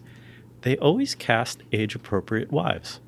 Yeah, Neve Campbell's in the ballpark. Yeah. Yeah, it, it's just like it's it's it's never like like, like Oh, yeah. I remember the what one movie. in uh, the earthquake one. Yeah, because like I, It was at Carla first I was- Gugino in the first I was, one. I was San Andreas. I was worried that they cast uh, uh, what's her name Alexandra Daddario, and then they're like well, they're like oh no he's playing her daughter. I'm like Yeah. they're, oh they're doing they're okay good doing like Yeah. they're right. yeah Way to like- go, Dwayne. That's great. yeah. This is from the New York Times review. A.O. Scott wrote, Visually, the movie is about as compelling as a day old coffee stain. and that's exactly right. Because cause he was like comparing it to his real life experience with journal- journalism, et cetera, et cetera. Yeah. Is there anything we didn't like about the movie or like thought was weak? The runtime felt just right because there was almost a slight exhaustion with it, the way you felt with the characters. It's a two hour, eight minute runtime yeah and you know, and it's not the kind of morass or the the indulgence of like two and a half hours, but it, you get to the point of like, I'm tired of this, and I feel this in the way Mm-hmm. that the journalists are feeling it. it's sort of hard to judge movies like this in a certain way because all they're trying to do is nail the ending right Mm-hmm. you know i always have this saying that ending should be hammers like and it should be the conceit of your movie and Mm-hmm. it's like they're trying to build up to that moment of the ecstatic truth and not only that like the way it ends with the title cards and like the exact deciding to do the four title cards that was pretty, boom, which is the yeah. exact right number of just like Mm-hmm. The weight how of you it. do it. And, and- and I remember the the person who I saw it. What that's when they lost it, crying. Mm-hmm. It's all about that, and everything that is in the movie before that is about building up to that moment. Sure. And that's that's the interesting thing about it. And it's it's weird because like it's a movie that you have to be really really honest about the journalistic way that they got there but there's some movies that do that the same way like i just saw coco the other night and that's all about making the last scene work like the, the, that's the entire movie and Totally. Yeah, you're right. that that every single scene is literally just about how we build into that last scene Yeah. yeah Which is why that movie to me is is like the inverse of Up, where Yeah. everyone remembers the last scene and everyone's like, "There's a lot of stuff that happened Oh, I haven't before seen it." it. Don't tell Uh, me. Yeah, no it's, spoilers. it's really good Um, the only critique I have is I wish there was more 9/11 in the movie. Yeah. To be clear, This on this movie was a little too light. Yeah, the, on this comedy podcast, we uh, we watched a movie that was about uncovering this horrible molestation scandal that was interrupted by 9/11. Fun topic. Fun topic. Just, oh god that was another college experience for me Oh, 9/11. yeah Well, and it's funny too how um, and it was subtle the way they did it. They didn't pound it in like uh, what is it the the uh, the Picasso effect like Picasso never heard of him or whatever the line is in Titanic. Oh, right. But the way that they that the internet is kind of a looming presence in it where all the journalistic work they do is so physical and visceral but then also you see the billboard outside the Boston Globe that's like AOL Yeah. come get your free CD and he ROM talks or about like we can put a link at the bottom of the article Yeah, with yeah, yeah, yeah. yeah. So, well, online. let's get to our final judgments on Spotlight. The way this works is we're going to give it a thumbs up or thumbs down in the form of a holy toast or holy roast. Holy toast, we send Spotlight to shine all the way in heaven. Or holy roast, there's going to be a light in the darkness of hell. It feels so weird. Yep, that's a weird way to measure this movie. Spotlight. I've, uh, Oh man. Oh, we should add the purgatory. Oh, if we yeah, if we if we'd Fitting. rather not, you know, in honor, uh, we'll we'll send it to purgatory, and The space between. I assume Dave Matthews has a good following in Boston. Well, I just want to say uh, thanks to you two. This was a great discussion, and it's very heavy, Yeah. but um, And thanks to the listeners who stuck with it on, a, on a kind of different sort of format yeah, for it's the very show. different. But I'm so glad we had you to talk about it too, and I feel like this is so in your wheelhouse, and I love how you think about things, and so that was great, and just to hear your experience on top of that, and how it was so related to the movie was super related. Pretty super related yeah. and like i'm Yeah. sorry to hear that but also it was Yeah. it was um i don't know it was very special to hear that tied in and, and knowing everything that happened in Mm-hmm. the movie so uh holy toast to the spotlight I mean, we're saying the movie is good or not The movie good. is good. That's The what movie I'm is saying. good, yeah. We're not saying the events. i of know the i guess it's so good that it's hard to extract it just from the larger cultural problem and implications or whatever Sure. it feels like one and the same so uh it's a it's a great movie it's fascinating it's heartbreaking uh, but hopefully kind of stirring too because it at least gives you hope that you can't like slay the beast Yeah, I, I'll I'll, gi- I'll give it the holy toast. Holy Yeah. toast. There, yay! There, Nice. Yay! Spotlight. Mm-hmm. But but to, to be very serious, it's just like yeah, no, it had an incredible positive impact on everything. Really, it stopped the slide. Yeah. Yeah. What do you think the impact of the film was when the film came out in 2015? I think it highlighted and got people to remember the story behind this and how we got here. And mm-hmm. again, it's like how do we take those lessons forward into other industries? And Yeah. like how do we really grapple with what we're trying to undo, which is the massive knot of toxicity at the core of institutions, gender dynamics, racial dynamics, everything. Mm-hmm. It's like mm-hmm. it's always the same lessons of we need to talk about what's going on Yeah. and really talk about it. You know what? I'm giving Mad Max Fury Road a holy toast. best movie Best movie, Best best movie. better Yeah, more important More important. well, that you know that had the same effect on the desert community when it came out. Totally. well, I would say real life impact. I, unfortunately, I don't think I even really knew about the story or would have remembered it until yeah. I saw this movie. Like I had no idea, basically, that that was this whole ordeal. Yeah, people Yeah. don't understand because I think you do get it through. I, I think if you're not particularly or specifically either up with the news or interested in these things and religion and like what's the Catholic Church doing in America, Mm-hmm. that you just get through cultural osmosis of like, oh, I've heard some pedophile jokes and I've heard this and that, but I don't really know what's going on. But to Right. to see it depicted in this way, I'm sorry, go ahead. No, and I was also going to say is, is it's also for people's ages. It's something that I notice, which is for me like like it was. I remember a lot of everything before, and you know, I, like I said, I was in college when this came out, so it was a big shift in my perception. Yeah. Whereas a lot of like younger people I'll meet now, like like they kind of remember or they don't at all, and they just assumed it was like this thing that And just happened. like it's take like for it's granted of abstract. like, yeah, that was how Yeah. things went. It's like mm-hmm. when you meet people who were very, very young for 9 11, they're like, oh, I, I did, like, it wasn't a Yeah. thing. Whereas, like, it was the hugest thing that was happening actively. yeah, man, I need to talk to a 17 year old of what they think about 9 11 now. That would be interesting. How are you going to solicit that? Youth group, you Twitter. know. hey, teens. But yeah, I'm going to mentor some kids. Oh boy. Well, obviously, I give this movie a holy toast as well. I'd be mental not to, and I think for me, Mental. Me- I'd be absolutely mental.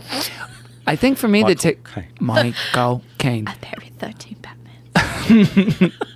I buried too many little Waynes. Um, I I feel like uh, one Do thing you know that what I'm talking about? Oh, yeah. Okay. Oh, yeah.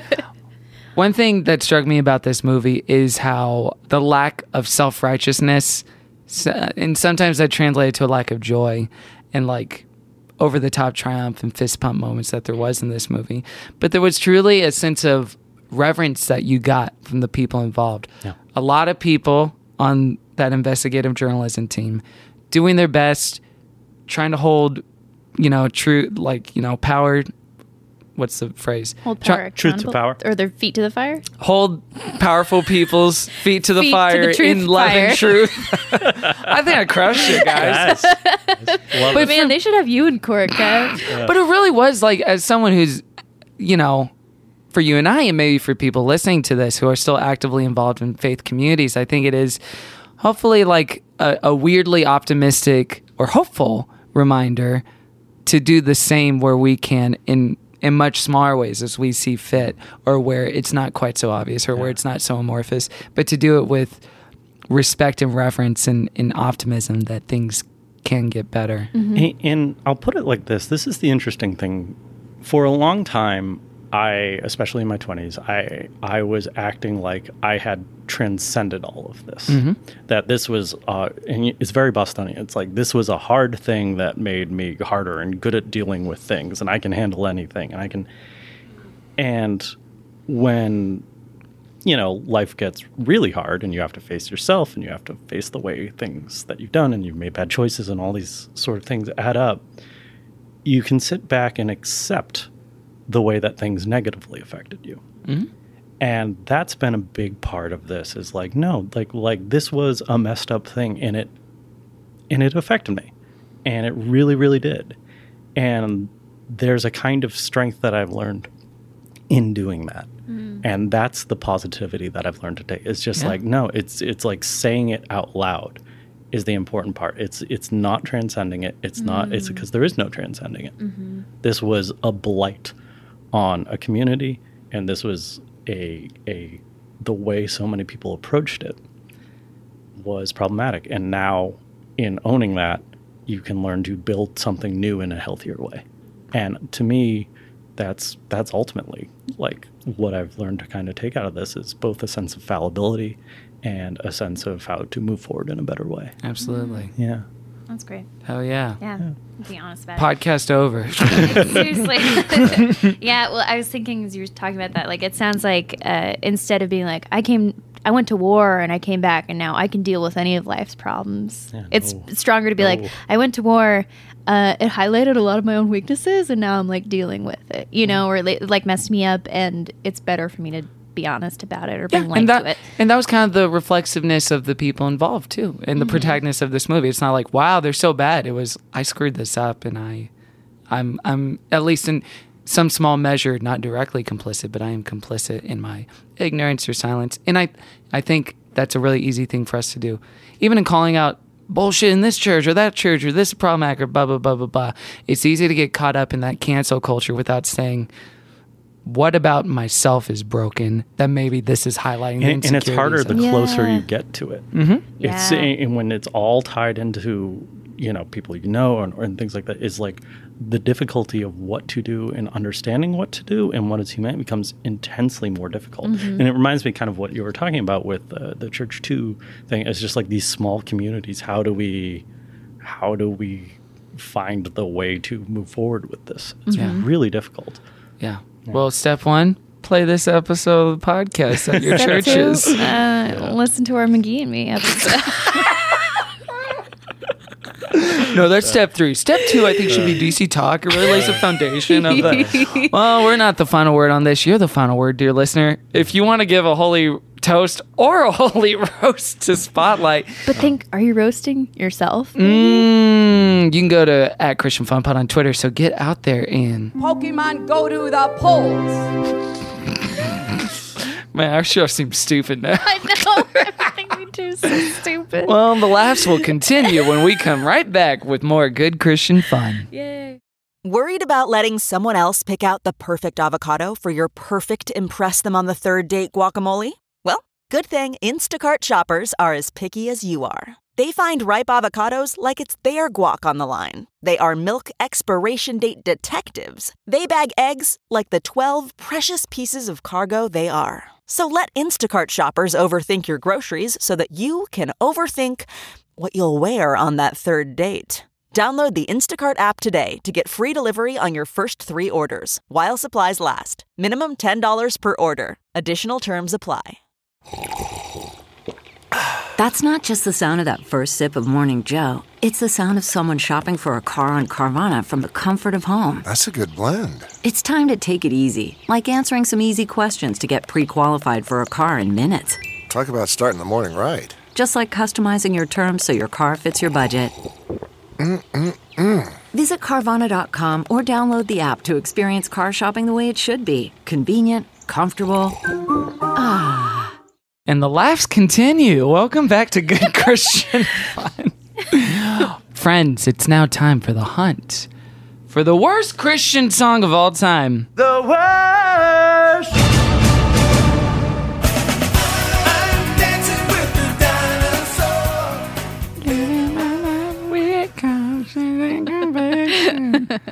I just imagine Laura Dern's sweet face looking over that vista. Oh, Feel it. Now, the last uh, champion of this was a dirty old dish rag that I don't really want to revisit. what was it again? Run by Cutlass. Why you run? Yeah, that's right. Why you hide? Why do you run?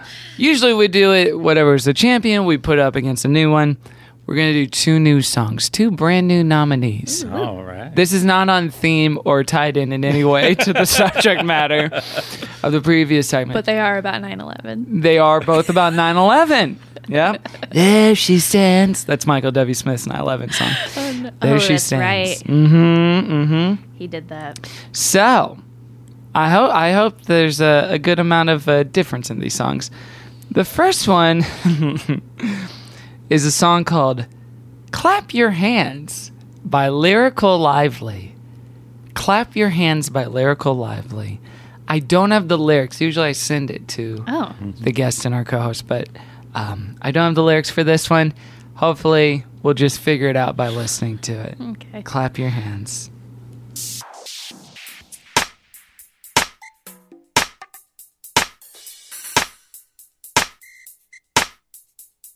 Jesus, I'm glad I got you. I don't know what I would do. You're my rock, my friend too. Holding my hand, I'm gonna stand, uh huh. Uh huh. Okay. Something done happened in my heart. I'm not foolish, now I'm smart. Praising each day right from the start. Looking at you. You took my and Hulk, sin. like, this is what our church was like, actually. This is like, like I'm just hearing like Meanwhile, in Protestant churches, I'm hearing like the garage it's band, lit. like like, like the first samples, The like, she- presets. she The didn't- whistles. Yeah, she she didn't look too hard for these. Mm. Just this is just this is drum kit too. yeah. Satan, This well, is he her. comes around, invites me Yes, where girl. I once was bound. I tell Lyrical just Lively appears to be an elderly woman of some sort. Huh. Jesus, can't stay still. Finding his way is in his will. Living for Jesus, can't stay still. Finding the way, it's in his will. She's not awful. No, I mean, she's I mean, she's awful, but she's not Yeah, it's like she's pretty competent for. for this. more Yeah. confident than I would be at that age. Yeah. Here it goes. Oh, hi. Cause living for Jesus, I can't stand still. You you believe her? No living for Jesus, I can't stand still. every word she said. Oh, yeah. Do you know what's the problem? Some of the harmonies are working now. Like, ah, Oh, so, it sucks. It's pulling me in a little. leap for joy. Clap your hands. Leap for joy. Okay. Clap your hands. Leap for joy. Yes. Uh huh. Uh huh. Th- this uh, album is called Uh Huh. Oh my gosh. The whole album is? Leap for joy. This is beautiful. Clap your hands. Leap for joy. Clap your hands. Leap for joy. Only four more minutes. Fifteen more seconds.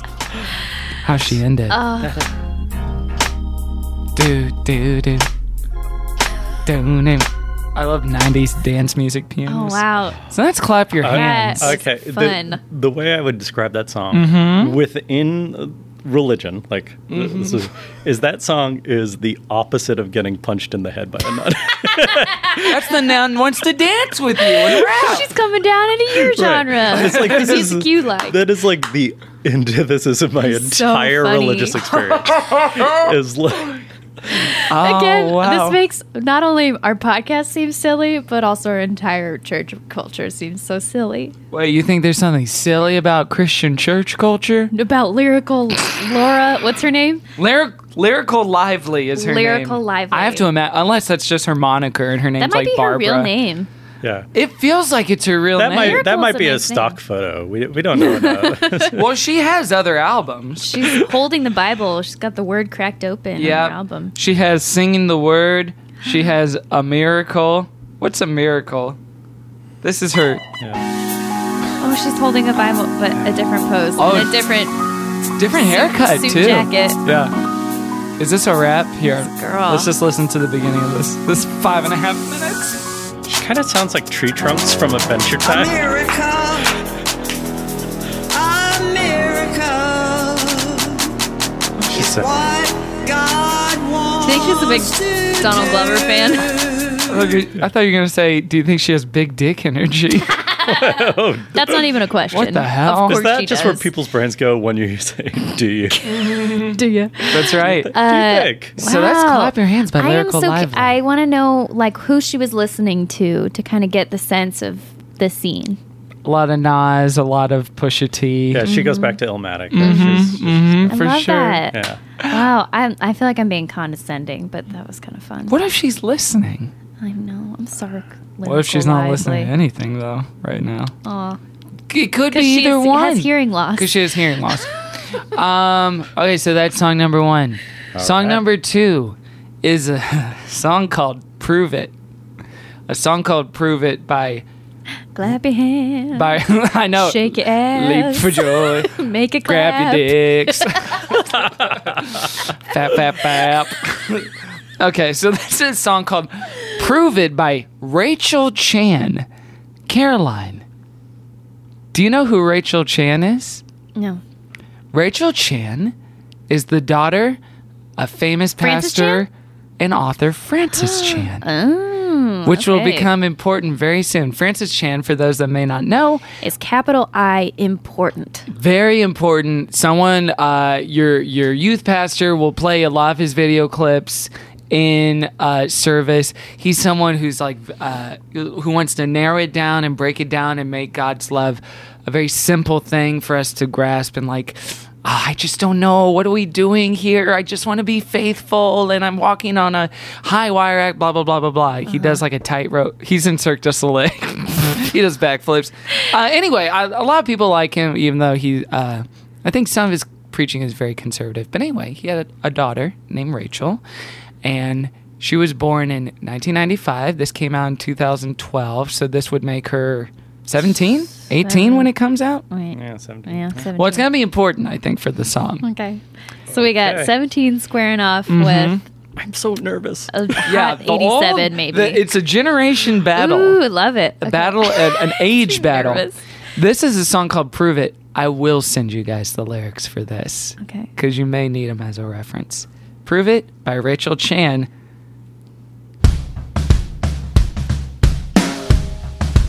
This is her. Send me flowers, Cute.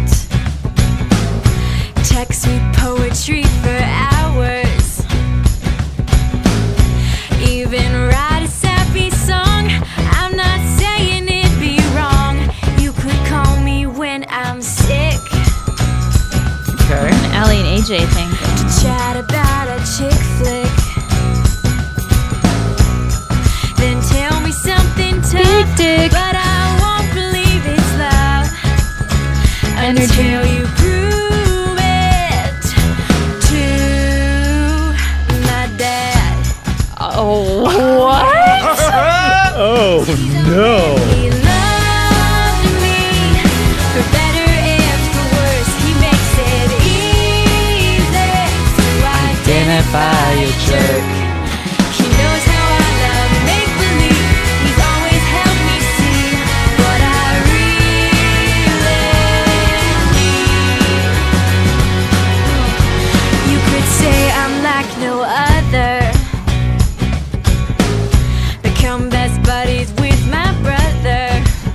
Classic move. Notice when I cut my hair. Let me win when it's not fair. Then pretend that you don't care. classic boyfriend move.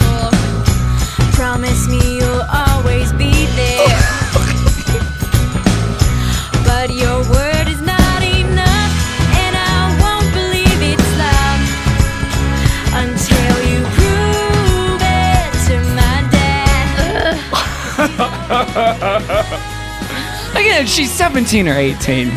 Yeah, okay, okay. I should remember that. Yeah. She's probably still living in, in her Sure. home. Okay. Yeah. Now, there's one detail I, I left out of this song. It's Prove It. And there's a parent- parenthetical that says, featuring Francis Chan. I haven't been perfect, but I've done my best. Through your good times, your bad times, your PMS. With boys, sometimes you lose your common sense, so I'm always gonna throw in my two cents. They'll tell you all these things that you wanna hear, and they'll pretend that they love you, but they really don't care. But I taught you how to walk, and I've cried with you. I taught you how to drive, I had to ride with you. When your hair looked bad, I even lied to you. You're mine until the day I walk the aisle with you. And if some guy wants to try for you, and he thinks he can provide for you, I'll let go. I just gotta know he too would die for you. He's already in. All right. Oh my god. And the chorus again. Kevin. A spoken word rap With my daddy. interlude from a pastor Okay. named Fran. Okay. I, I have so many things I want to talk about. do, uh, do dads always hate their daughters at the end of the day? Like your Well- PMS and your bad driving? Oh, oh, oh, God. I have so many thoughts about this. Now, know. when I first saw it, uh, I thought, oh, this is a common thing that happens a lot in Christian music is it'll say featuring blah blah blah. It'll say like featuring Billy Graham or blah blah, and and it's usually like they play a sermon excerpt, almost like a sample. You know, like in the verse. Right. So I thought it would cut to like a a sermon clip. he's preaching. Yeah, nope. Not rippity rap. I'm, I'm Francis. Chan. Well, okay. We've talked pretty often about the weird daddy daughter culture going on in Christian church, which I, I have a feeling you're picking up on. Well, Patreon.com slash good Also, I want to talk about the Catholic version of that. Oh, okay. so it's good to know you've talked about it. yes, we talked about Catholics it. be like, and Protestants be like. yeah. Protestant daddies be like. Oh, like. it's too bad Vine is dead. Um, what? No, he's alive. What? Vine? Oh, I thought you said What did you think I said? I thought you said it's too bad mine is dead, as in your dad. That's what I thought was like, you really? said. yes, we both Oh, how thought terrible! What a what a horrible I way to even bring it up. Yeah, no, he's alive and well. Yeah. Um, he's alive. there's there's a lot here. I know for some people this is a positive thing to be this close to your dad, and I'm not saying that's bad.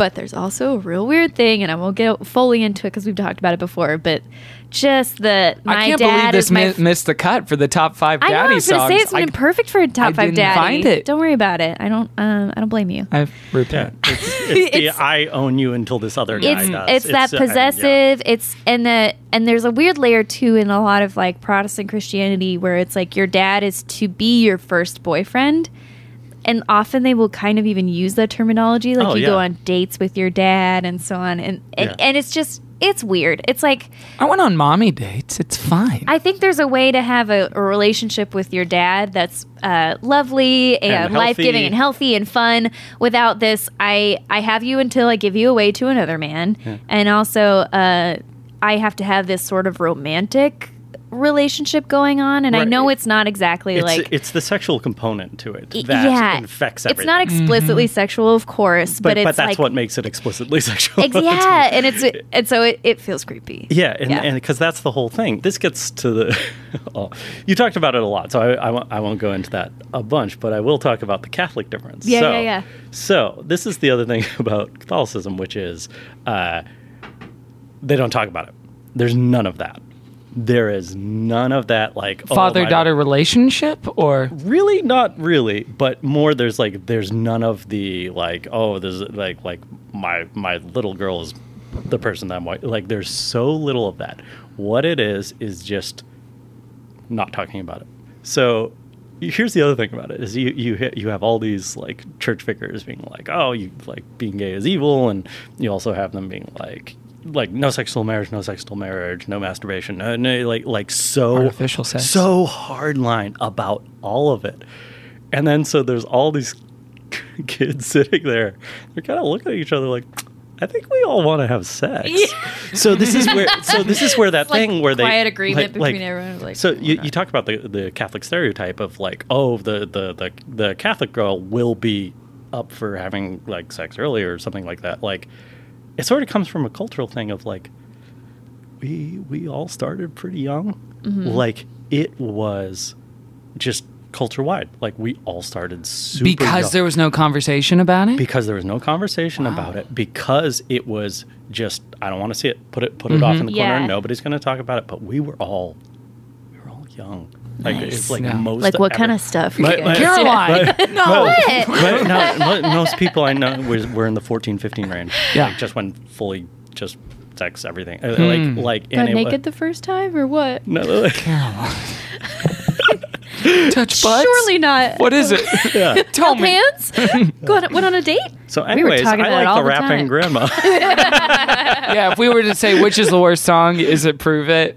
Oh yeah. yeah yeah it's like Wait, prove it is her song. Prove it, yeah. Yeah, is okay. prove it to my dad. To my dad. To my that- dad. Uh, it 'Cause is I kind of sweet was that waiting- he uh, he came on her her song though. He worked. Ew, with he it. came on her song. Kevin. Francis Jack. Jeez. the lyrics are I haven't been perfect, but I've done my best through your good times, your bad times, your PMS. With boys, sometimes you lose your common sense, so I'm always gonna throw in my two cents. he's the one who lost his comments Yes! Yeah. They'll tell you all these things you want to hear. They'll tell you that they love you, but they don't really care. But I taught you how to walk, and I've cried with you. I taught you how to drive. I had to ride with you. Honestly, like When your hair looks bad, I even lied to you. You're mine until the day I walked down the aisle with you. I was the first one you're to my- hate you and the first one to love you. That's the thing. You're mine. Like that whole language. Yeah, like- and it's like, we've talked about this before too of like how so many Christian dads like get hard at the idea of like, and I'll be at the wedding day, like giving her away. yeah, like it's so it's this weird fantasy, like just that part of it. It's literally And the, fancy and protection. courageous. The protection and the providing and all this sort of stuff. And it's just. and I think there's a healthy way to feel protective and providing for your kids and feeling like the strong thing. But you, but of course, it's so gendered and it's rarely like also given to the sons, and so it's it, Oh, yeah, yeah. it's Yeah, at I want my mommy to protect my virginity. I think she did based on that sentence. oh, come on. You're right. You're right. oh no. All right. Well, Rachel Chan, prove it. You are our new champion I made Yeah, you a man, I liked the uh, I like the bounciness. of Prove It. Yeah. That's not the worst to hear. It could be like an insurance commercial score. Yeah. By the way, uh, she wouldn't be, quote unquote, Francis's property for long because she did get married at age 21. Oh, okay. Yeah. That's pretty normal. Is it I 21 know. is normal? That's like church normal. How, I Okay. know, it's church normal. See, that's it. See, that's the thing. Wait, I how old, like- were, how old were you? With that heavy point. You. You. I was 26. 23. 26? That's 26. Oh. Yeah. You seemed younger. what the hell? what were you going to say? Same Oh, age. no, I, I was just gonna say is like, yeah, like most people I know are, are in like X number of divorce now. like, Yeah. fr- it's from whether it's back home or whatever it is. Yeah, I, I don't know. Like that's the other thing. It's just like people. There was such nihilism that I don't think anybody ultimately cared. It's just like once the church fell apart, like people just stopped talking about it. Yeah. Yeah. I was Yeah. like, well, that was a good exit for me. yeah. And now we're going to change the mood a little bit. Mm. Bring the lights down. Protestant style. Focus up. Did you say focus up? Yeah. So, something we would do in youth groups or during the second set of worship with all the lights dim is we would just get real with God. And that's what we're going to do here tonight. It's just come do business with him. On other programs or podcasts, Hulk, you might uh you might plug your projects and promote yourself or what you're enjoying with, in secular culture. We're not going to do that on this show. We're going to lift it up Okay. to God. And we start with you, Caroline. I'm gonna be honest with you guys. Like, I'm struggling with my pride. Mhm. Pride in my Twitter. You're my- str- you're struggling with pride? struggling with pride in my Twitter and my Instagram, which is Mm. at Caroline's Farts. Mm-hmm. So if you can be uh, lifting that up, keeping me accountable. Um, Does that mean people should unfollow you so you should be humble? Don't you dare unfollow me. Uh, you know, just send me some cracks, like keep me in my place. Send you cracks? yeah, you know, oh, like wise cracks. Yeah. Not like pictures of people's cracks. To keep you in your place. Um, yeah. My I- mommy did a good job. y- She did do a good job. Um, I'm trying to think of something to plug. I don't have anything to plug, unfortunately. Wasp. The Beatles. Mumford and Sons. um, Breaking Bad. Have you guys heard of this? It's Uh, a 10 year anniversary. All right. yeah. Uh, well, I guess I'll plug this. Uh, Nate and I have been watching the Joel McHale show. It's fun. I've always been a fan of the soup. you are so, you are so snooty. Get out of here. I didn't say anything. Exactly. All you need was a look. Unfucking believable. Joel McHale's Green Screen Show. It's a funny program. You can check on that. so much. You're so mean. You can check out all the topical Kardashian jokes on that show, and uh, it's a great time. I like the soup. Oh, thank you for that. The generous tag. Oh my god. Uh, hold, please take it FCH. away. I just saw Coco. That was really good. I finally saw it. I really liked it. Yeah. I, I think I mentioned it earlier on the podcast. Mm-hmm. So I'm just repeating myself at this point. But that was really good. Lift it up Uh, higher. It's one of the yeah. Yeah. That really resonates with people. It resonates hard with people. Yeah, no, movie. it's it's it's real good. Yeah. and uh, I guess Just uh, like I'm. soup. I I'll say I'm. Tr- I'm trying to. Oh, this is so much fun. Um, I, I'll say I'm trying to be more positive on Twitter and create because like I can't escape it. So Mm-hmm. so I am trying to bring uh, more positivity to that Lovely. each and Thank every you. day. Being a good So- neighbor on that. So uh, yeah, so I'm Yeah. just Film Crit Hulk on Twitter. And At that's- Film Crit Hulk. that's An where you can- oasis in the lake of fire that is That's- Twitter. That's where I put out articles and do all that secular stuff. Yeah. Yeah. Hell yeah. Secular culture rocks. I love to read secularly.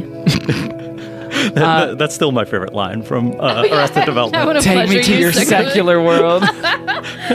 Pleasure. Yoni Sky. Um, this amorphous thing we do.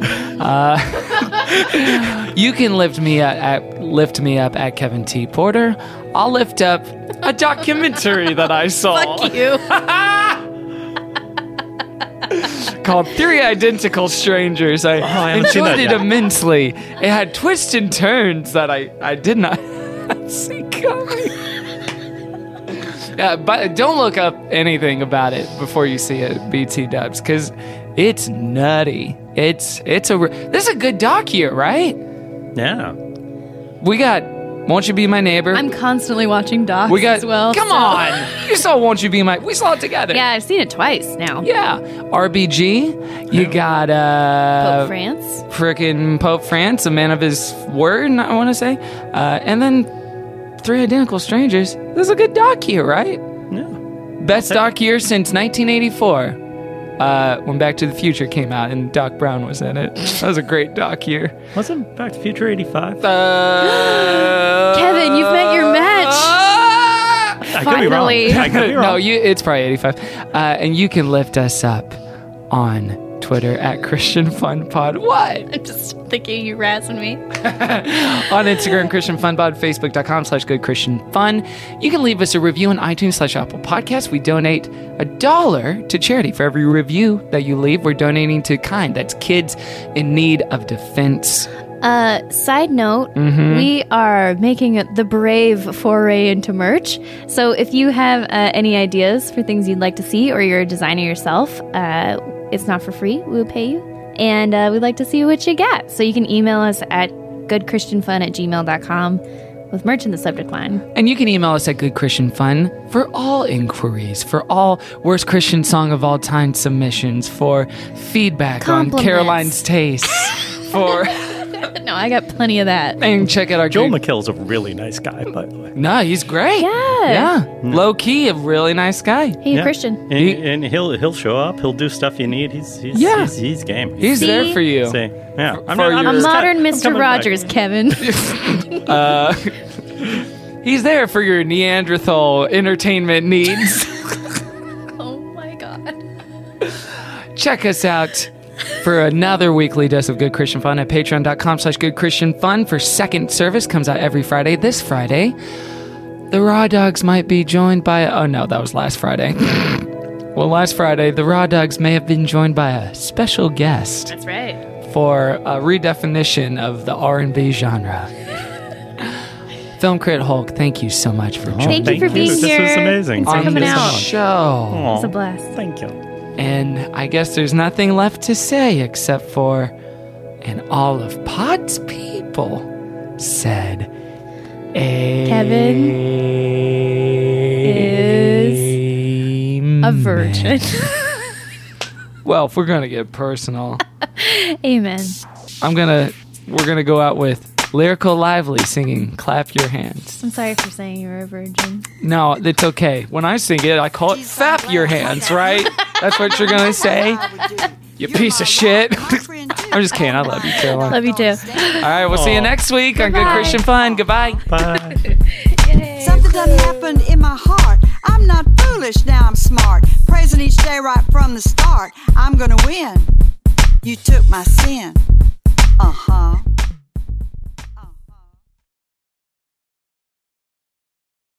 You're about to travel to a place of wonder, excitement, and discovery.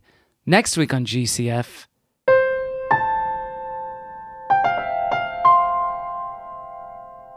Adventures in Odyssey. That was a headgum podcast.